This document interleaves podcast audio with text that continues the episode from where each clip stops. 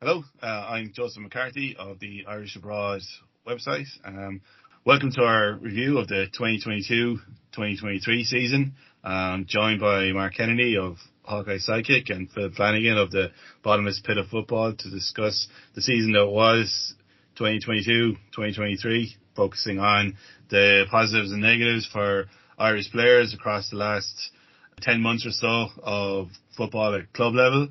Mark and Phil, it's good to talk to you again.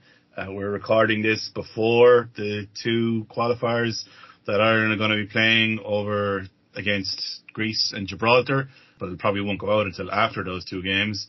So if you want to get your uh, reactions in now, uh, now's the time to do it, and I'll edit them uh, correctly later on. hey lads, how are things? How are things, lads? Are you uh, Good, good.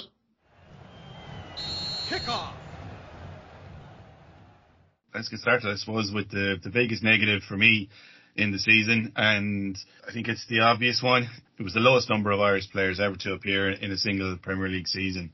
In terms of actual players, minutes played, goals scored, and the the stat from uh, last October when John Egan turned 30 meant that there was no players under the age of 30 with more than 50 Premier League appearances. We also saw for the first time a complete round of Premier League fixtures with either 10 or 11 games and each club playing once without a single Irish player named in the starting 11. Look, we've seen numbers declining over the last few seasons. I think we all suspected that this was coming and it has been coming for a long time, but it was still a bit of a shock when it did happen. The Irish, with the Irish players that are playing regularly for the three promoted sides next season, we could, see, I think we are going to see an, an improvement in the numbers. But for the Mark, look, um, it's a low ebb for Irish football.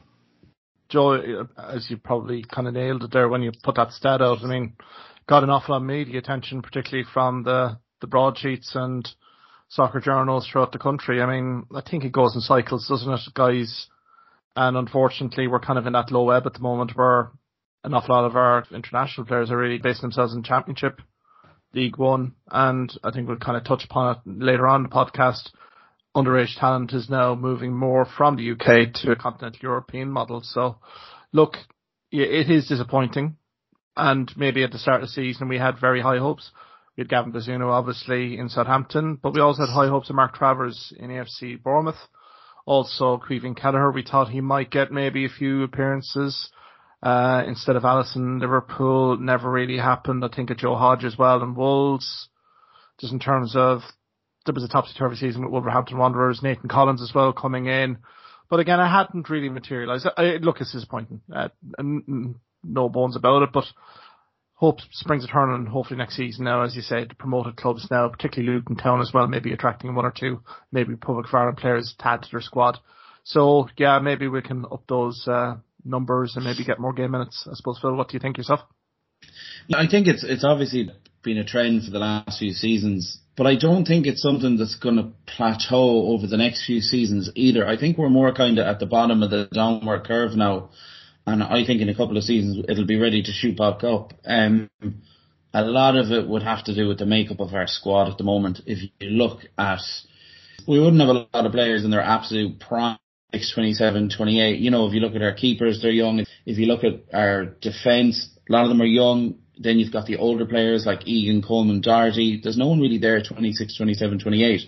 Same goes up to the middle of the pitch and into our forwards. So I think, like, just because of the makeup of the team. I think you give give it another two or three years, you will see Collins, Dara O'Shea, obviously Evan Ferguson, probably Kelleher, and maybe two or three others.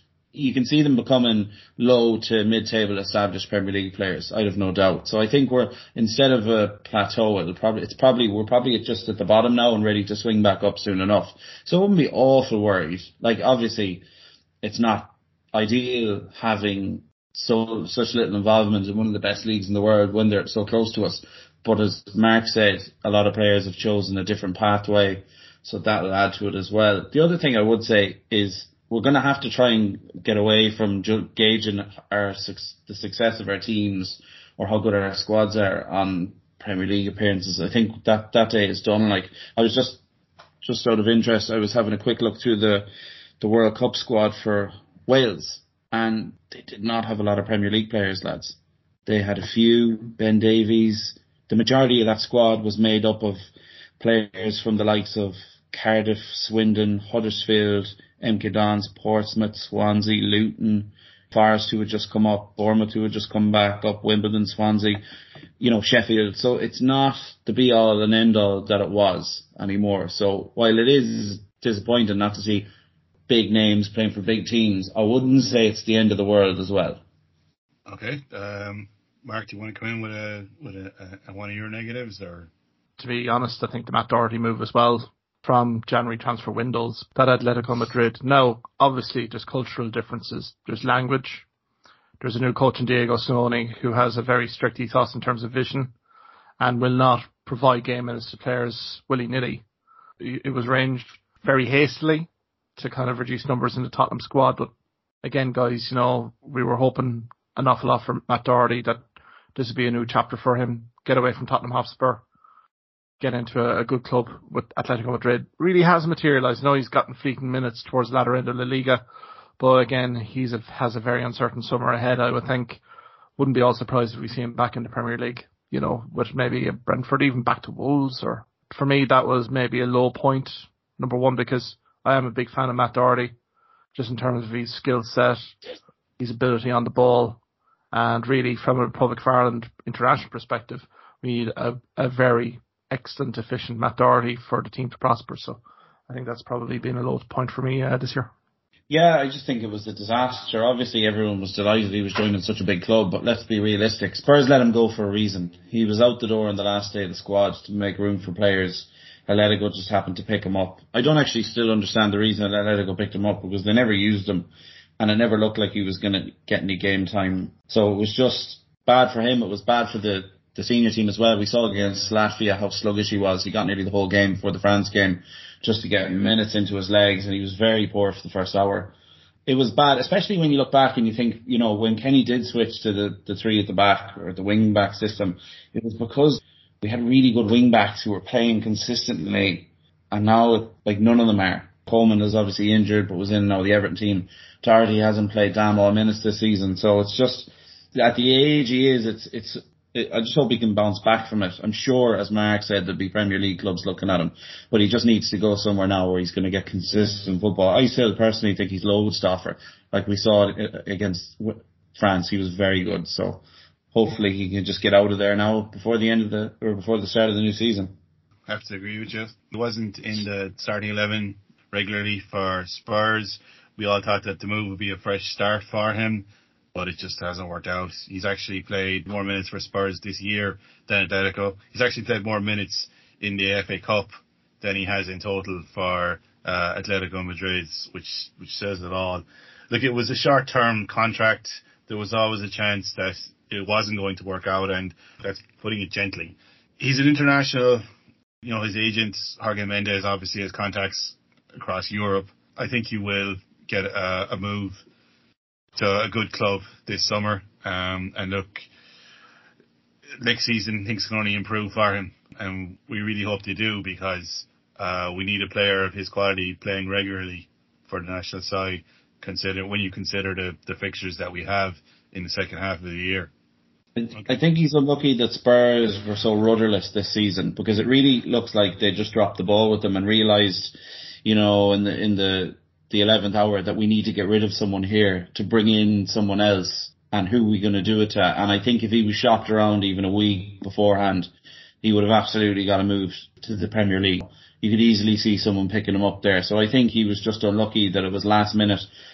Who knows? There might have been an agent involved with connections and Atletico. Atletico said, yeah, look, we need numbers. We'll take him just to make up the numbers. And that was it. So I think he's, he's unlucky. I think just just the way Spurs dropped the ball in it, I think he's he's been unlucky because he's it's half a season gone from, you know, and he's not getting any younger. Yeah, like I, I thought he was made a scapegoat, to be perfectly honest, by Tottenham, particularly yeah. Conte before he left. You could hear the comments of like Ben Davies, Harry Kane. They've been around. They're very experienced. They were shocked. They were devastated for the loss of Matt Doherty, and really the results didn't really pick up, did they? Either. I mean, looking at Tottenham. So I mean, I think you know it's a new season for Matt Doherty, and look, I've I've no, I've the highest confidence that Matt Doherty will be playing, you know, full minutes again next season. Someone is going to take a punt on him. I think he's very well respected in the game, and you never know. Maybe Diego Simeone has a plan for him. You just never know pre-season wise. He'll report back with Atletico, but it's um, yeah, it's it's a big adjustment though, isn't it, guys? I mean, just in terms of language and you know even the culture and the mindset in terms of going to a La Liga club like Atletico mid-season. It's very difficult to make an impact immediately when you've an established eleven there. So I think. Uh, look, I think Matt will bounce back and, you know, he'll be better than ever next season. Went into a team as well that was really purring at the time. They had such a bad start to the season. You know, they yeah. were a disaster as usual for the first seven or eight games. And then they really picked it up like they were on a storm and run when he joined. So he was never going to get into the first team. But I suppose he just didn't get any more minutes either because he's, Simeone obviously has his 16, 15 maybe, and that's it. So yeah, I, as you said, Mark, and Joe, no doubt he'll be back playing first team football at a, at a good level, I think, as well, come the end of July. Let's move away from the negatives and accentuate the positives. And um, we talked about a, a terrible move for Matt Doherty going to Spain. I think we should, you know, counteract that with by looking at Josh Cullen's move last summer, which took him to Burnley. Uh, look, he, he took a massive chance going to Belgium and playing for and playing for a, a big club in in Anderlecht you know, the season in Belgium probably didn't work out as well as he had hoped in terms of trophies or, or European, you know, but what it meant was that when Vincent Kompany uh, came back to England to take over at the Clarets, Cullen was one of his first signings and he was ever present across the season. Uh, he was the linchpin in central midfield and a massive part of their march to the title in the championship. Look, I'm, I'm looking forward to seeing him playing the Premier League next season. I think working with Kompany in two different clubs in two different countries uh, has brought his game on. And he's not the first name on the sheet for Stephen Kenny, he's definitely the first name in midfield. It's a brilliant season. And I think Stephen Kenny needs to look at how he's been used at Burnley as well because he has looked slightly isolated. He just seems to not be getting as much protection, so that'll have to be looked at. But yeah, I don't know how much money Burnley have, but I, I really hope he, he, you know, he starts the season in the same way he started the last season as a number one midfielder. Like they have, they, like if you go on Twitter, all the Clarets, they absolutely love him. You know, the players love him. Player of the season, players, player of the season. You know, so yeah, just a great season. Concur with you guys there. It's been a, a shrewd move from Josh Cullen. Uh, really, the, the Anderlecht footballing giant of Belgium really haven't hit the heights. And I mean, when Kompany left, I think maybe an astute move from Vincent Kompany to really get someone who has bought into his ethos, particularly in Anderlecht. So look, he was always going to get game minutes in Burnley. I think we were probably apprehensive in terms of what Burnley would produce um, last season. No, they had a rocky start, but again, look at their form from October until March. Like they ran away with championship, and Josh Cullen was pivotal to that. I think it'll be good. Like Burnley are back in pre-season training already, which would suggest to me here that Kompany he's going to be shrewd in terms of transfer market. He will buy only guys that he feels that will elevate the squad. And I think from a Josh Cullen perspective, that can only be good news. I think he will be a fundamental part of Burnley's campaign. And yeah, I think he's one of the players to really watch here. And look, I think it's an enormously exciting season for Josh Cullen here as well. And you know, you could look at the likes of um, Kevin Long as well. You know, from a first team squad perspective, I think it's Dara Costelloe as well. I know Wells on loan for Bradford City as well. Again, Michael Obafemi as well. I mean, Burnley is going to be one of our teams that we're going to be closely watching uh, next season, really, because of the guys that are there. So Luke McNally as well. How could I not forget him? Given his stint with Coventry City, does he kind of make an impact here in pre-season? So look, an awful lot to be looking forward to Burnley, but particularly with Josh Cullen. He's got to be first name on team sheet. I think some prominent performances here. I think may get maybe some of the top four, maybe looking at him later on in the season. Just on, on Cullen, I think there's a couple of other things as well. Obviously, he links back into what we were talking about earlier about the lack of minutes for Irish players in the Premier League. Like he is a player who is coming into his prime, clearly. in the 25, 26 year old category, and he's like you would expect him to to start a lot of games for Burnley next year. So that's someone who will rack up the minutes hopefully and bring that statistic back up. And I think the other thing as well is something obviously we've been talking about for the last year and a half to two years is the fact that we've so many young players now choosing a different pathway and moving abroad. But I think we have to be realistic when we look at it. The reason they're moving abroad is they get more game time. They don't get spit out as quickly. It's more of an experience for them. They've probably a better chance of getting noticed as well by some scouts. But ultimately, it all comes back to the end goal is for most of them, they'd like to come back and play in, in England. Like, because that is realistically, it's still a job at the end of the day and that's where the wages are. So I think Josh Cullen is a perfect example of that. He's someone who took a risk, went abroad as, as Mark has been discussing, played well, and then took, you know, like, and took his chance to come back. And I think that's something that other players will be looking at. And it's, it's just, a, it's a success, it's, it's a successful example of what hopefully some of our other players will do in a few years time. Obviously, if they go on to play for bigger teams abroad, it's better. But I know if you ask most players, they'd probably rather play in the Premier League for Burnley than in the Belgian league for Anderlecht, even though they might dip in and out of European competition. So I think that's a, it's a, it's a good story. It's a positive story. Yeah, I think it was a great experience for him though. I mean, I did watch one or two games, particularly in the, the season that, season or two that Jack Cullen was there. It was very competitive. I mean, even look at this season, Anderlecht finished the lowly 11th. And for a team of Anderlecht stature and history, that really just shows the competitiveness of the Belgian league here that, you know, you had likes of, yeah, you have Genk, you know, literally were top the table. Obviously Antwerp won the championship ultimately. But again, there were so many quality teams here. We saw it in full effect here, particularly in the Europa conference, particularly Shamrock Rovers when we saw uh, against in action. They were a very solid side. So I mean, it's a solid basis here. And I mean, the continental European model here, he learned massive from that, particularly with Vincent Kompany as well, who's learning his managerial um, reins really. So I think you know it's been a good move for the player to go to Belgium, but also ultimately really evolve with uh, Burnley. So yeah, a lot to be excited about.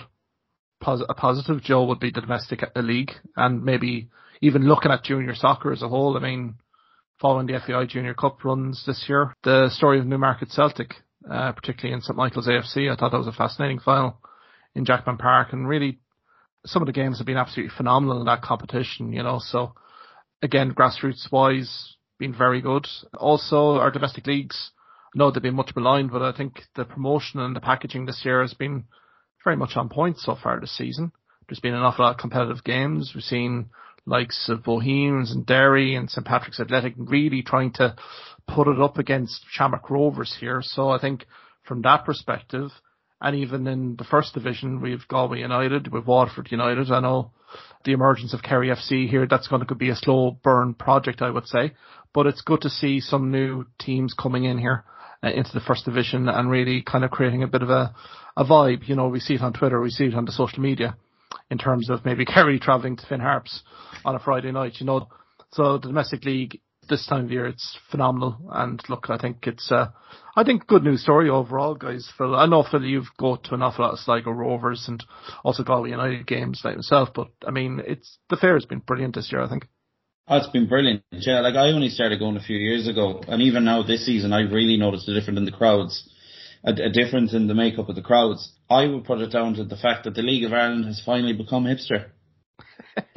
and it's it's uh, and it's a good thing because you see yeah. an awful lot of people coming now who you who you wouldn't necessarily think oh if you go to a League of Ireland game like even this year now like I've brought a lot of people to Galway games and Sligo games and they love them like once once you get someone to go to one they're like oh this is actually all right this is grand like they go into the stadium the tickets aren't a rip off you go and get your cup of tea for two euro you get your chips at half time for four quid and like most people who wouldn't go to the League of Ireland, their match day experience would be, you know, going to Old Trafford or Anfield and getting getting the wallet ripped off them. So I think that if you, if you can get people just in the door once, I think a lot of them come back. And I've seen it this year. And it's great. There was something came out today, obviously, that nearly, that attendances are way up, way up on last year. So like, as, as you alluded to the market and all that, it is, you, know, you see it on Virgin now, you see the more live games they're pushing it on Twitter. So it's only a good thing as well. And there's a lot of there's serious young talent in the League of Ireland at the moment. You know, through the under 21s and that. So that's becoming a bit of a draw as well because people now get the chance to go and see international players. People like to go and do that. So yeah, it's it's it's definitely one of the the good news stories from this season so far. Yeah, definitely the underage talent that's coming through, you know, whereas before maybe a few years ago, the media of this world would have been dispatched long ago uh, to the UK, but you know, they've kind of getting their football education in the domestic leagues. It's really kind of paying off for everyone. And I know it's been exciting this year, really has been, you know, particularly the, the marketing and the packaging, I think, to be perfectly fair. And even Joe, our kind of native club, Treaty United FC as well, I think, you know, really good football club there, good foundations, um, you know, good manager, good support base down there in Market Field. So look, the community spirit in these football clubs is really emerging again, isn't it? So look, continues to evolve with social media and look onwards and upwards. It's a good point that the attendances are up. I think the average age of the teams is coming down a little bit. Obviously, look, Shamrock Rovers are, are playing in the Europa Conference League, raises the profile of the league across Europe a little bit. You know, we've seen players move from League of Ireland to, you know, beyond the UK. Um, and all of which is a, is a, a massive positive, I think, uh, that's emerged over the last year.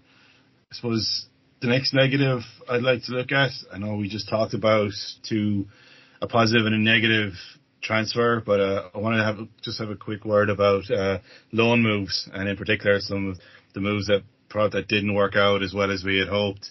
You know, at the start of the season, Aaron Connolly moved to Italy to um, to I suppose uh, a hipster club in Venezia, and we said at the time that this might be his last chance. It didn't really work out for a couple of reasons, not all of them to do with the player himself. And you know, after returning to England to Brighton, uh, he went out on loan again to Hull. You know, reuniting with his his youth team manager Liam Rosenior. Did start well in his time with Hull City. He scored twice early in only his, his fourth game for the Tigers, and we all started to think that maybe this could be the the return of the player that we all hoped he, he would be after he scored in his Premier League debut against Spurs. But injuries have meant that across the, the two loan spells, he's only played 11 games. At 23 and having been overtaken at club level by compatriot Evan Ferguson, you'd have to think that next season really is absolutely crucial for the player if he does move in the summer, it has to be for the right club and it has to be for first team football. If he stays at Brighton, he has to push himself into that starting 11 and he has to score because otherwise, uh, in 12 months time, we could be having the same conversation saying that he's, he's on his last chance and his, his next move has to be crucial. I wouldn't say they let him inside the door, Brighton. Yeah. I'd say he'll be gone before pre-season. Maybe he'll get a few days in there, but De Zerbi won't want someone like him around. Like, I don't know, is it an attitude? Look, it, it must be an attitude thing or something, because obviously he has a bit of talent. We've seen it, but like you alluded to there, 11 appearances, 500, I was just checking on Transfermarkt earlier on just to see the minutes. 556 minutes is what he played this season. There's, there's no football there. Six, six games, six ninety minutes would be 540 minutes. So yeah. that's yeah. the equivalent of that's the amount of football yeah. he's played this season. We've had this conversation now two, three seasons in a row, and I think I think we we alluded to it last year. I, I think he's done, lads. I don't think he's ever going to amount to half of what we thought he would when he burst on the scene. I just can't see it, whatever it is about him. If I had to bet, I would say Aaron Connolly will get more minutes on Love Island next season than he would at a football club. I don't think I'm being harsh there could be like Jamie Tartt on Ted Lasso. Started the second series on whatever the rip-off of Love Island that they had on the show was before he finally returned to play for AFC Richmond and you know turn things around with his with his mentor. Can you see it with Connolly? Like honestly, uh, I definitely think he's out the door. I think he's already been told. I think. Yeah. Does he offer anything else?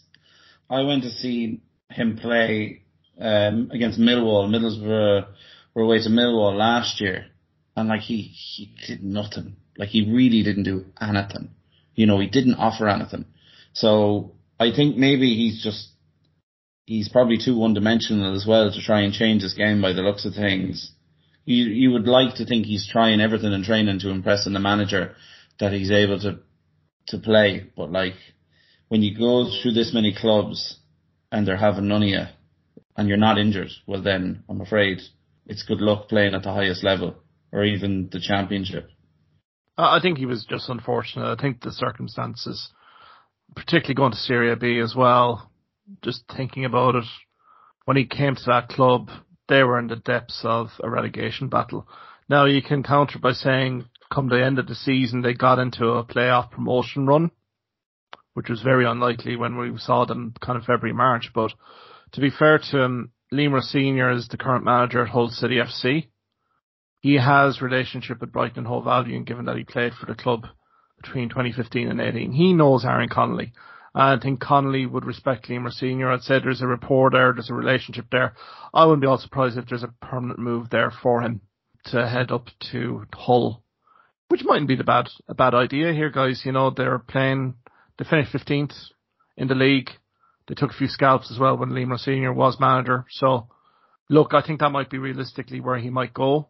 Um, I don't see any Premier League team probably going in for him per se. A, a but, permanent move might sort him out. You wouldn't know, I, but yeah, I think he needs to get away from Brighton. You know, really and truly, I think he just needs to focus on his football. You know, and I think a two-year contract, three year, well, three year would be optimistic. I think he would be offered a two-year contract somewhere. And really, I think he needs to just knuckle down and focus on his football.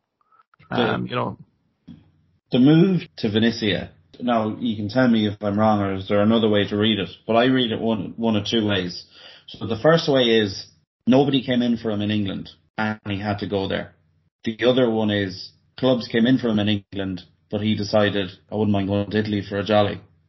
Yeah, I'd be surprised in the championship that there wasn't inquiries about him. But then he was for Middlesbrough last year, wasn't he? Yeah. So maybe the feedback had come back. It seems surprising, you know. Typically with Brighton, they would have evaluated all the options, the player, and then obviously uh, basically came in last minute and he went. But again, the fit didn't seem to, it didn't seem to be right fit for both the player. He was on the Souls bench, maybe getting five, ten minutes at the start, but then when results started to unravel for the club, manager got under pressure and then started to kind of just wield the axe really. So I think from Connolly's perspective, he was done. He was done in Serie B from October, November. He couldn't wait to get out there, I'd say. But look, I think, you know, again, another guy here that we hope like he has the potential, guys. You know, I mean, burst on the scene. Like, I mean, the, the skill is there. I mean, the the skill, the application when, when it's there. Like he's shown it there against QPR as well like, for Hull City. Once he got the goal in that game, he was just a complete different player. So, like the, the ability is there. It's just now getting a manager that really believes in him and really kind of delivering. So I think, uh, yeah, I think his agent and Aaron, I'd say at the moment will be considering where their next move is because it's a critical critical one, as you say. Another loan move that didn't really work out this season was Shane Duffy's move to Fulham. Told at Brighton that he wouldn't be part of the first team and decided to to go out on loan.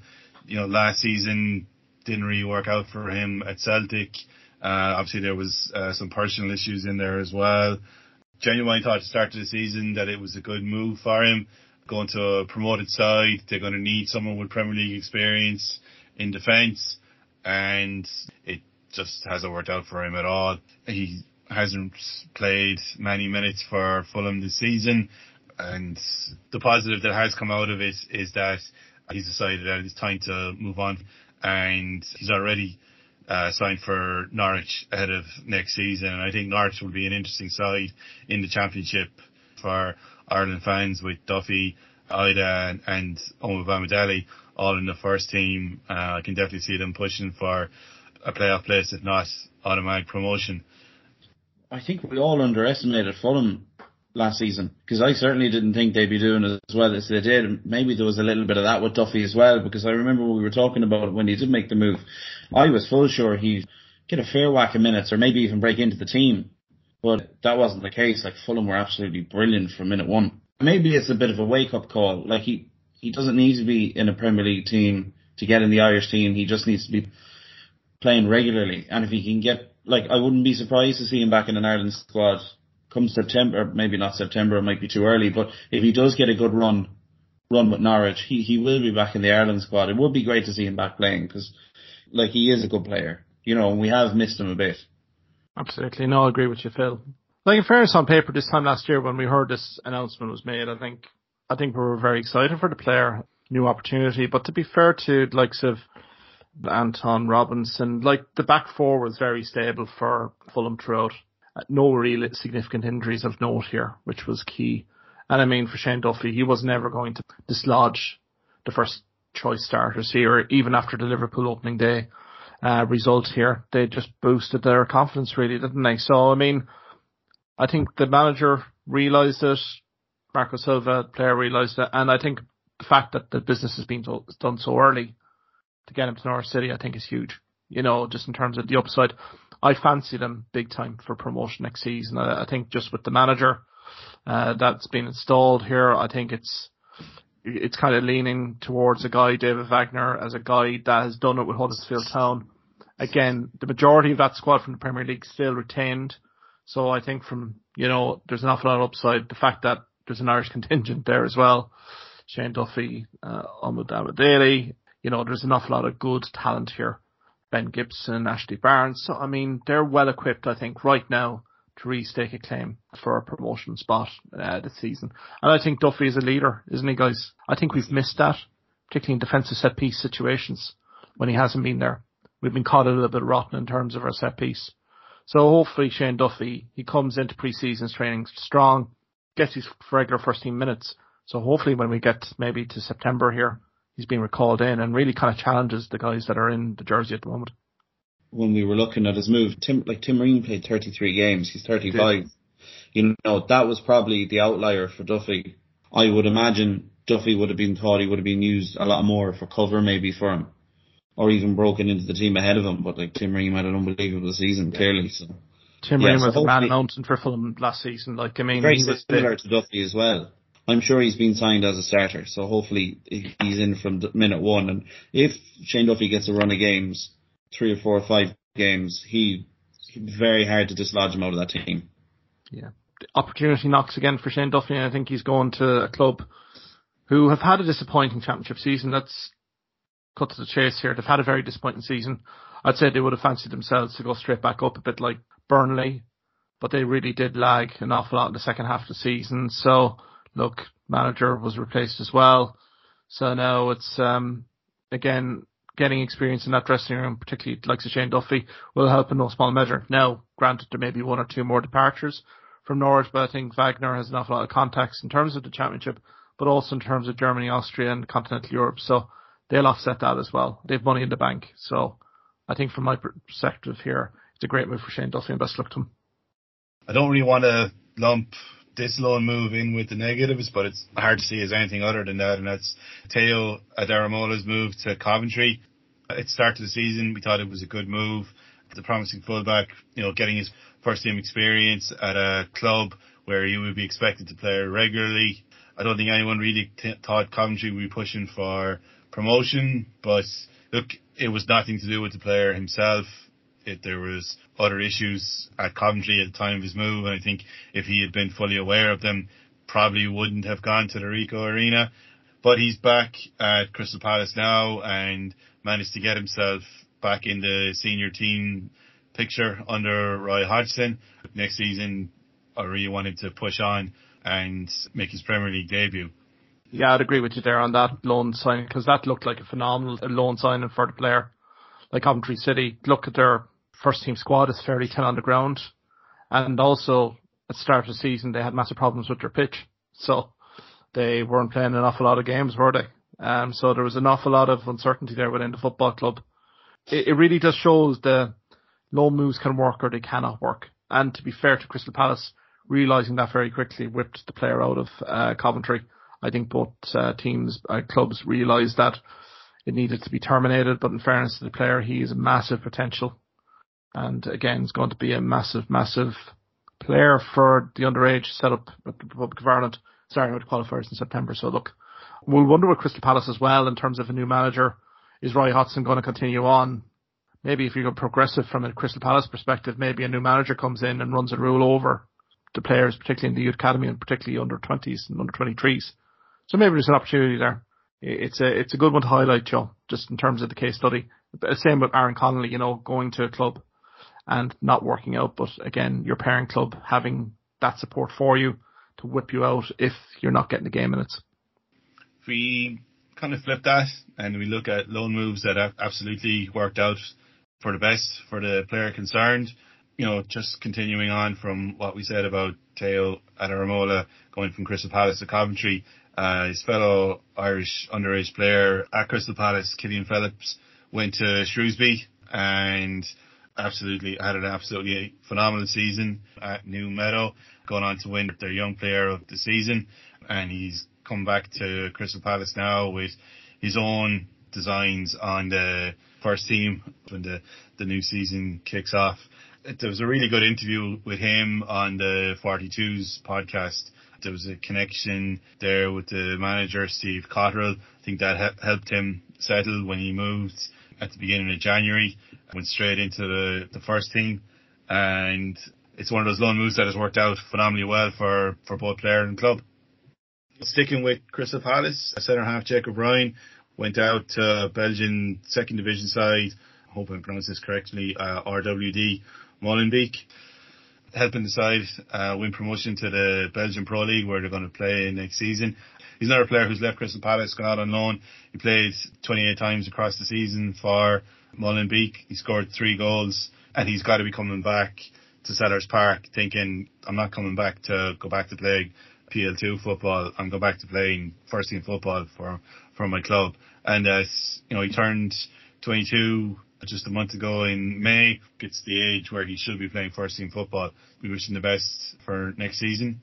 We mentioned Aaron Connolly's loan move from Brighton, but I think we should also give a mention to fellow Brighton player James Furlong. The defender went to Motherwell at the end of January.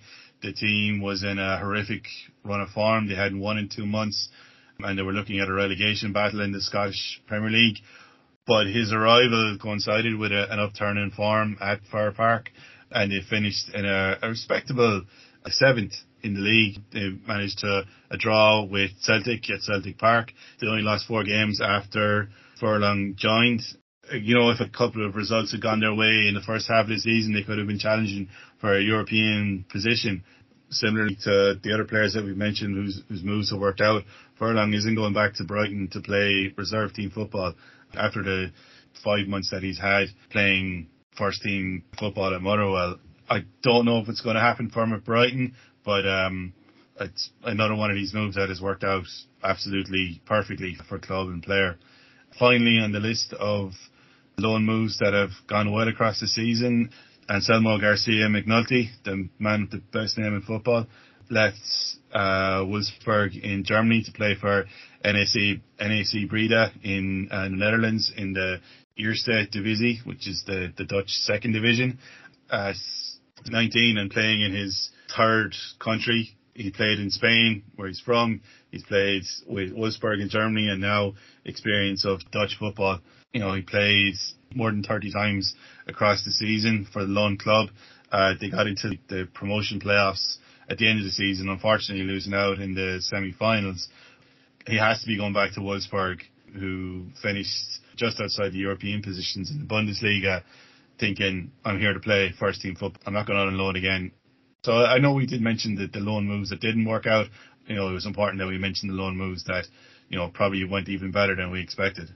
Just Mikey Johnston, I suppose, like anyone who gets an international call up when they're on loan, you know, they have to be doing something right. And while I haven't seen a minute of him on YouTube playing for his club in Portugal, I did see him make 30 odd thousand people gasp in the Aviva with a bit of trickery that I haven't seen in a few years. So he's put himself right in there in the Ireland squad as someone who can be used out on that left side and looks like a really tricky player. And it'll be interesting to see if Brendan Rodgers does come back to Celtic. Will he keep him or will he use him? Because no doubt there may be a couple of the, the Japanese lads leaving Celtic this season because Ange will try and rob them for Spurs. So that'll just be an interesting one to keep an eye on.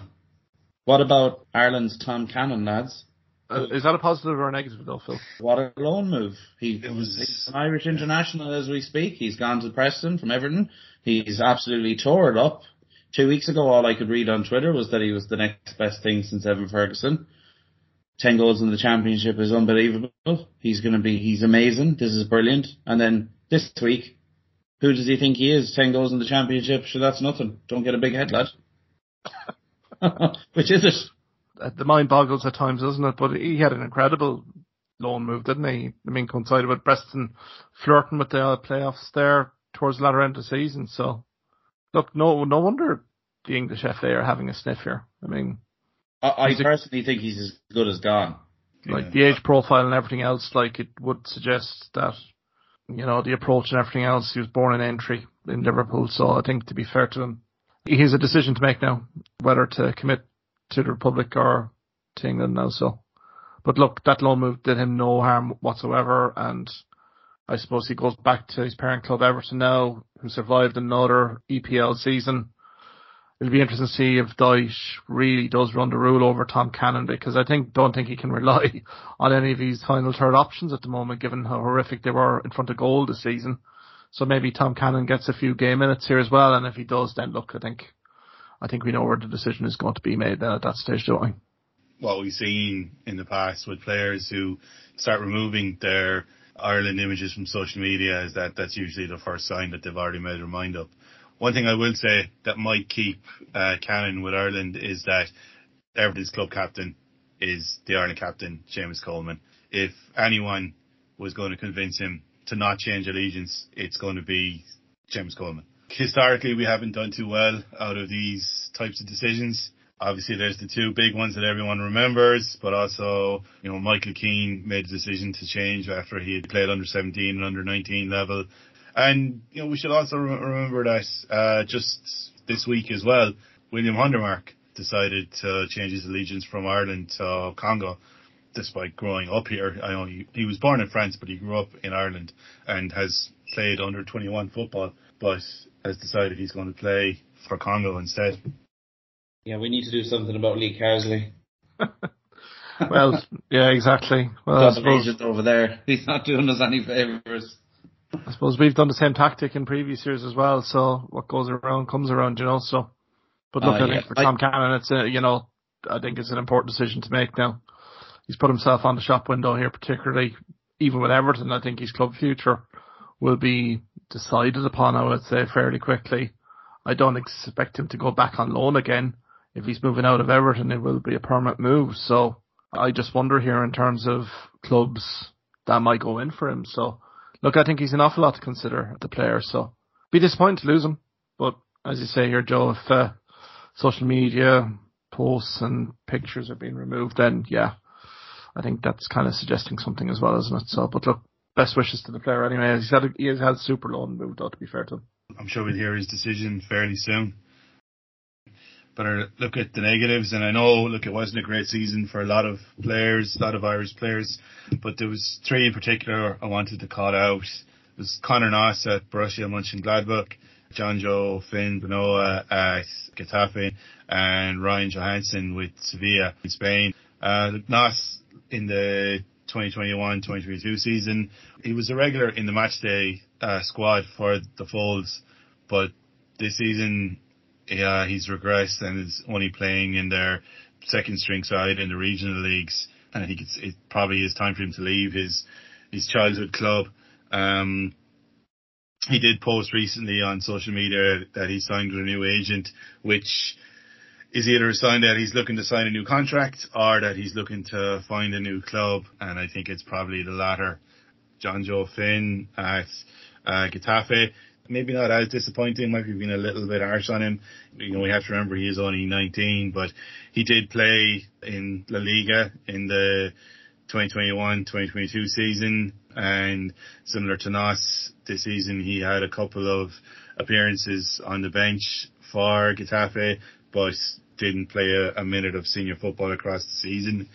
He's still young, so there's a, a chance that next season, you know, he can push back into the senior setup. But uh, yeah, it's just disappointing. Um, and finally, Ryan Johansson, who was uh, the subject of a three-way tug of war between Ireland, Sweden, and Luxembourg before finally deciding that he was going to play for Ireland. He moved from Bayern to Sevilla and went out on loan last season in the Dutch second division. Didn't play a lot of football, but was a, a regular in their matchday squads. And this season, after returning to Sevilla, kind of had a similar season to Benoit, playing mainly for their, their second string in the regional leagues and wasn't actually named in a matchday squad by Sevilla, which I'm a little surprised at considering that they had a run in Europe and you think that they would be protecting players for those kind of games. Three players that had been named as ones to watch for a very long time and to see 10 months of a season go by without any of them playing a minute of senior football, it's, um, yeah, look, it's, it's very disheartening. Key off season for those guys, and it just to see where their futures lie with those clubs particularly Conor Noss as well, because I know you've rated him massively here in the last few years we've been doing this podcast. So look, I think for the players, real kind of honest discussion needs to happen with their club managers and their agents here to maybe get a move here that'll secure game minutes for these guys and get them playing first and foremost. It must be very dispiriting for those guys with their potential and talent that they're not playing, they're not featuring in match day squads. It, it mustn't do anything for these guys, so hopefully they'll resurrect their careers next season. Exactly what Mark said there. I suppose it's just another. Just because you you're abroad doesn't mean exactly the same thing can happen to you that could happen to you, say in Britain. It's easy to get swallowed up and loaned out and maybe a bit forgotten, but it's a big summer, as you said, for these players, and hopefully they can get moves into first team football. Conor Noss, especially because I like you've been banging the Conor Noss drum now for a long time, and and it, it does seem like a long time since we've first heard about him. So, and like this season now, as you said, non-existent, really. It's unfortunate, and it's football, and we've all been watching football long enough to watch players come through the, the youth academy, playing regularly for their, their various underage sides, and then for whatever reason, just not being able to do it at, at senior level if anyone has read the book Fever Pitch or seen the film adaptation of it, you'll all know about Gus Caesar. More talent than anyone of his generation in his area. Played for school, played for Arsenal's underage teams all the way up, played for England in 21s, but when it came to senior football at Highbury at the time, just fell short. It's not a new thing in football. It's not going away. You know, it's still very hard to, to watch it happen think we should move maybe move away from from that negative, and I'd like to just focus on the the Irish players in Italy this season. Festi Ebosele and James Abankwah went to Udinese, going from a relegated uh, championship club in Derby and uh, League of Ireland club to Serie A is a massive step up. But Ebosele in particular, he seems to have managed that step up without any issues. He's a regular in their matchday squad. Got into the first team towards the end of the season, and unfortunately picked up a an injury that meant he wasn't able to finish out the season with Udinese. But uh, James Abankwah marked the end of his first season in Italy with a, a start in the final game of the season against Juventus. When you think that a year ago he was playing against UCD, you know, it's a, it's been a great 12 months for the defender uh, and not just those two players, but you know Ed McJannet went from Luton missing out on their promotion to Lecce playing for under 19 team, but won their division and will be playing playing the UEFA Youth League next season. We've talked about the effects of Brexit linked on the podcast at this stage. I don't really want to go into it, but I think this is the first real evidence of the impact of Brexit on Irish football in the amount of Irish players that are going to Italy, and we're going to see more of that in the coming seasons. With Festi especially, it won't be long before we see him in the senior team. I do wonder if we'd had a different manager, would he be involved in the senior team by now? Sorry, just to cut across here. He was named in the squad this time last year for the four Nations League games, and he was an unused substitute in two of them. And I felt especially in the Scotland game, not bringing him on was a mistake this is another argument that we've had on, on other episodes, but you know, we keep saying that the players that have been lost to the national side, that wouldn't happen under Stephen Kenny. Kenny had an absolutely ideal opportunity to play Ebosele in one, in one of the four games, and I think Scotland was probably the best opportunity, and he didn't take that chance. Look, I don't think that Ebosele is going to change his allegiance. But what I would say is that it's evidence to me that Rice and Grealish would have left anyway, even if Kenny was in charge. Stephen Kenny just he likes who he likes. Some of his squad selections are, I suppose, we haven't mentioned Ryan Manning yet, but Ryan Manning would be another one. Obviously, not talking about him deflecting or Anthony he wouldn't, but it's just it's hard to gauge sometimes how he picks his his squads. And with as you brought up, I had genuinely forgotten Festi was involved in those four games. That's why I didn't say it. So it just shows you it is a strange one. I do wonder. He's made a fair few appearances for Udinese this season, and he has played some minutes, not a lot. He played the bulk of them in, I think, two games, maybe played the last game of the season. But like, would there be a chance we may see him back in England at some stage next season? Pozzo's, they do own Watford at the end of the day. So, you know, we mightn't have seen the last of them in England either if he doesn't, if he fails to break into that Udinese team. The fact that he featured with Udinese towards the latter end of the season, doesn't that tell you everything in terms of what the club in Serie A think of the player? I think he'll be a regular first team starter next season. So the sky's the limit for him. I think it, it's a continuing evolving situation here with Irish underage talent, particularly. I think of Liam Kerrigan, particularly at the start of the season with Como. You know, unfortunately he had the knee injury, but like hopefully he comes back into the reckoning uh, next season, as well as that Heffernan and AC Milan. You know, we've an awful lot of players now going the Serie A, Serie B route, and it's not a bad thing. I don't think from a technical footballing skill perspective, a footballing education, the mindset, the culture, all that sort of stuff. So I think from that perspective, I think this has been a mightily progressive move, if I'm being brutally honest, for Irish players going abroad. Best of luck to them anyway, but uh, I think we'll continue to see it. I mean, we look at the under 17s, we look at the under 21s, particularly European scouts that are going to be looking at these guys, particularly, you know, the Israel playoff game. You can imagine there was probably 50, 60 club scouts looking at those matches. So from that perspective, it's not necessarily UK clubs that are going to be picking these guys up it will be the French, the Italian, the German, the Spanish clubs here. So it, we're only going to reap the reward for it. These guys are going to be more complete football players, and you know we'll see it on the football pitch internationally, hopefully.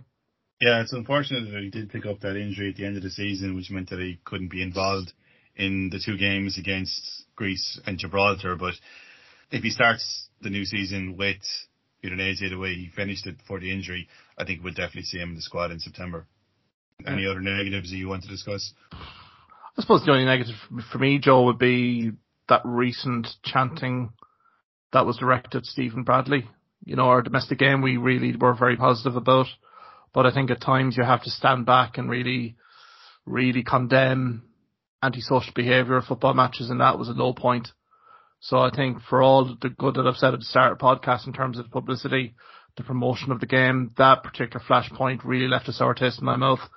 Now again, Cork City have been quick to condemn it, and the relevant fans I think have been um, are going to get like bans, whatever, and more inquiries there. But we should be going to football games, you know, support our team, yeah. But I mean, you can't really go beyond that, really, to be perfectly honest. And I thought that sort of behaviour, you were known around the world for, you know, our support and our good support of that, stand up support, our, you know, welcoming vibes away from home. So again, it, with our domestic game getting more promotion, particularly like the Shamrock Rovers getting into Europe, I think more people probably are looking at online globally. So, and it was probably a new story that did capture the nation's imagination. If it did here, it probably did resonate further afield. So I think from that perspective, it's probably a timely reminder for all clubs and soccer community to really kind of hold our ethos and football values close you know, we can talk about the, the rise in attendances and the improvements in the, the league has made in general, but when episodes like this are what comes up when people search, you know, League of Ireland, it's the kind of things that can quite easily put a halt to uh, the improvements that have been made. And Cork City have acted quickly, and we have to applaud them for that.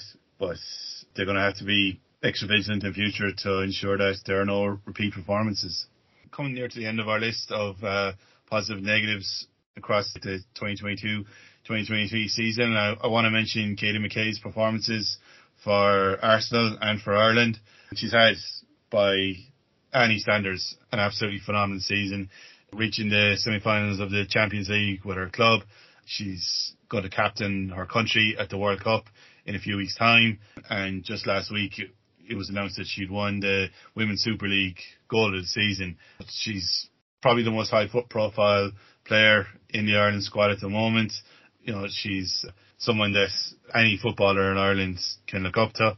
I'm, I'm really looking forward to her playing at the, the absolute pinnacle of the women's game in Australia in, in a month's time. She just trended constantly over the season on Twitter. I think nearly everybody in Ireland who follows football and wouldn't even follow women's football would know who Katie McCabe is at this stage. Thanks to social media, thanks to like her just banging in absolute worldies. There was a few weeks there where there just seemed to be goal after goal after goal. I, I genuinely think she's a bit of a household name now, which is a testament to how good she is. And looking forward to watching them in a few weeks, as Joe said. And you know, it's been an interesting season for Katie McCabe. And, you know, really did that transfer window in January. That's right. There was a period where she was out, she was out of that Arsenal team. Rumours started circulating about Chelsea and Chelsea's women's team are a phenomenal squad. Look, they won the FA Cup, they won the league again, got very close to Champions League along with Arsenal. It really shows the stature of Katie McCabe, doesn't it, guys? That Emma Hayes really rates Katie McCabe massively. And I mean, a World Cup in Australia in July, my God, she will be a prominent performer for Republic of Ireland. She will stand out in these group games. It's tailor made for Katie McCabe to make an impact here. I don't see her in Arsenal come the start next season. I think she's moving on. Um, I think she's really shown herself, particularly in Arsenal in that Champions League Cup run, that she is one of their go-to players, regardless of what the manager thought of her come January. I think she's become an integral part of that side. And look, it's only sky's the limit for Katie McCabe, and I'm excited to see what she does in Australia on July 20th we finish our review of the, the positive and negatives from the, the season that just ended with what for us and for I think many Irish fans is the biggest positive to come out of the season and that's Evan Ferguson. This is the season where he's made his breakthrough really at club level. Other clubs are sitting up and taking notice of him. He scored his first international goal. He's setting a whole bunch of records. That means I have to research and rewrite things almost on a weekly basis. We're looking forward to you know the next minimum the next ten years of him leading the line for Ireland. You know, I can't wait to see what he does next. It looks like we finally have the real deal on our hands. I remember when he got his first few goals, I was kind of like, yeah, we've seen it before. He got another couple of goals. I was still kind of telling people to calm down a bit, you know, mightn't be the be all and end all that we think it will be. And by the end of the season now, I'm convinced he just looks you know, he looks quality across nearly every game he's played. He's got the brain as well. He gets into positions. It's not like he's scoring spectacular. Well, he scored some spectacular goals, some clever goals, but it's just his movement in the box. He's like he's 18 until October. He is built like a brick shithouse as well. Like he has all the attributes to go all the way, and he's blessed that he's landed into this Brighton team with like a very good manager who likes to play football a certain way and has used them really well over the season. Like we've seen enough false dawns. We spoke at length about Aaron Connolly earlier on. You know, we all had the same kind of feeling when Aaron Connolly got his first couple of goals. We thought, oh, here we go. And that kind of quickly faded away. But with Evan Ferguson, I think we can all see he's the real deal. And just from even the little snippets of interviews you see, he speaks very well. He seems very grounded and everybody speaks very well about him at Brighton. And he integrated quite quickly into the Ireland squad. And he's only 18. It's not like he's 22, 23. It's the good news story of the season for, for us, I think. Very exciting just to see a talent of that magnitude so early on in his career really blossom. He's at a great club in Brighton and Hove Albion. I think of Andrew Moran as well. I think of James Furlong, as you mentioned, Joe brilliantly about his Motherwell loan deal. It's a good club it's a club that nurtures young talent, and the fact that they have, a, I, I think, a superb coach in De Zerbi now, he's only going to improve as we go along. Now it'll be interesting now to see how Premier League defence is definitely, uh, you know, they'll have tactics for Ferguson. Obviously now they've seen what he's capable of, particularly with the six goals in the Premier League from 19 appearances. But take nothing away from the player, his physicality, his hold up work you know, he's great on the air, great in the deck, some exquisite footwork for a big man. He's, my God, the sky the limits. As long as we're excited, but let's not be overexcited. Let's get the player focused and get the game minutes under his belt like we do have Greece and Gibraltar coming up here and hopefully he really delivers the goods here. But again, he's a standout in the final third here and look, Vadamida, we have uh, Obafemi, Troy Parrott, who's a guy that you could say loan deal wise did it really go well for him in Preston North End. He's another guy here that champion at a bit. We're suddenly getting an awful lot of final third guys here that are going to be well capable and going to blossom in the next year or two. And Evan Ferguson no different. I mean, guys, it's it's a very exciting time. I know Joey started in terms of the Premier League, the representation, but even those guys alone, it is a very exciting period I hear think for Republic of Ireland football. Just down the spine of the team, we have an awful lot of underage talent that's going to really come to the cream crop. It's all good. You know, just looking down through some of the records that he's set this season, the youngest Irish player to score two goals in the same Premier League game, two months younger than Damien Duff, uh, the previous holder of the record, the second highest scoring Irish teenager now behind Robbie Keane with his five goals in the Premier League. And you have to imagine that he will overtake uh, Robbie Keane's record of 12 goals before he turns 20.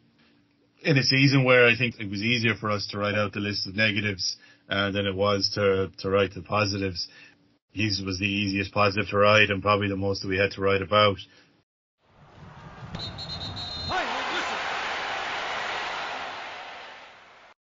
That was our review of the, the highest highs and the lowest lows for Irish players across the 2022-2023 season. We hope you've enjoyed our discussion. As Mark said, there's some clubs are already back in pre-season, so we'll no doubt have our season preview up and uh, ready for you as soon as we've read the 442 preview when it comes out.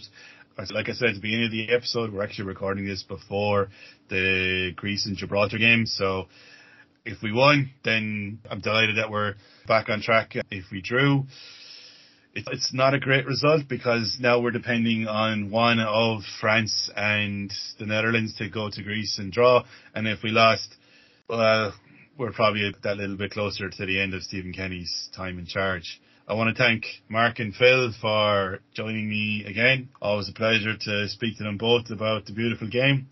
Great chat as always. Great to end on a positive note as well you know, we started a little bit uh, pessimistic, but given the Evan Ferguson uh, segment at the end, look, we have to be looking positive now. And hopefully now we get the results that we need from Athens and also the Aviva to keep us in contention going into September. But that's what we're looking for. New season then.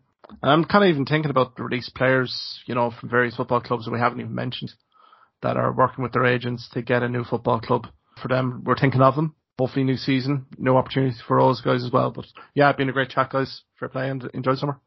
Thanks, guys. You can follow Mark on social media at Hawkeye Sidekick. You can follow Phil on Twitter at Philip Flanagan. You can follow me at Twitter at Irish, Irish underscore abroad or on Facebook at Irish Football Statistics. We'll be back soon to review the two qualifiers and soon after that we'll be looking forward to the Women's World Cup which should be kicking off in about a month's time. Thanks and take care.